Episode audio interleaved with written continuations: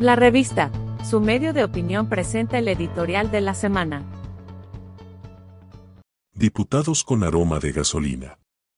Es una verdadera lástima que concluyendo su periodo como legisladores, un grupo de ellos se hayan visto envueltos en este nuevo episodio, al que no sabríamos si llamarle ahora el gasolinazo.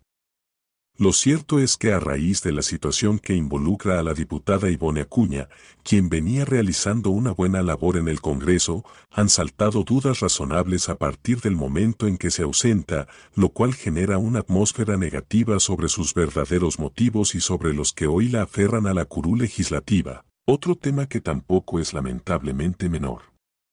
Es a partir de Doña Ivone que surge el tema del irracional uso de la gasolina por parte de los señores diputados y señoras diputadas, generándose cuentas en periodos de tiempo sumamente cortos que evidencian gastos millonarios en un solo día de jornada.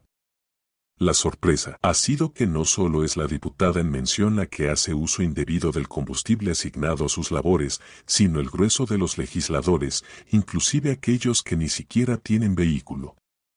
La chispa de la situación de doña Ivone rápidamente alcanzó a la presidenta de la Asamblea Legislativa Silvia Hernández, y la de la gasolina se ha expandido a gran velocidad, alcanzando primero a la joven diputada María José Corrales, jefa de fracción del Partido Liberación Nacional y luego a un amplio grupo de diputados de varias fracciones, que incluyen a los diputados, frente amplistas, José María Villalta y Paola Vega, al PUSC y a las fracciones personales.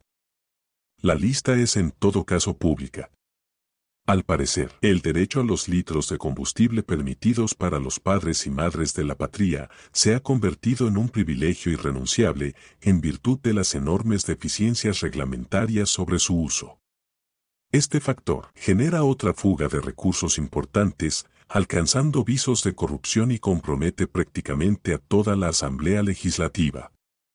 A nuestro saber, este es un problema de vieja data, se recuerda a legisladores que al concluir su periodo legislativo tenían asignado una cantidad de recursos en combustible en sus tarjetas bancarias a la que no podían renunciar, pues en criterio de la administración les pertenecía a ellos y ya no a la Asamblea. Por eso no es difícil llegar a la conclusión de que el país se encuentra ante una encrucijada que no solo es económica sino también moral.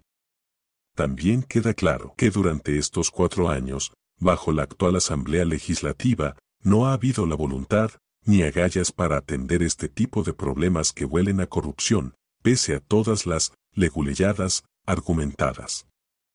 Los señores diputados y las señoras diputadas lucen rudos ante algunos temas que ciertamente lo ameritan, pero dejan una gran deuda con respecto a su propio proceder y más aún a la forma de regular y resguardar los recursos públicos que tienen a su haber. De todo esto es de lo que la ciudadanía en general se encuentra hastiada. Por eso se espera, ante la encrucijada en la que se encuentra el país, que se dé un fuerte socollón, el cual resuene en todos los rincones de la maltrecha democracia, y que permita recapacitar ante el comportamiento que tanto daño le provoca las oportunidades se agotan y solo queda un pequeño espacio para reaccionar antes que tiremos todo por la borda. Cambiar o terminar aniquilando nuestra democracia, ese es el dilema. Encuentre la revista en las plataformas de Anchor, Spotify, Google Podcasts y Apple Podcasts. La revista, el medio de opinión de Costa Rica.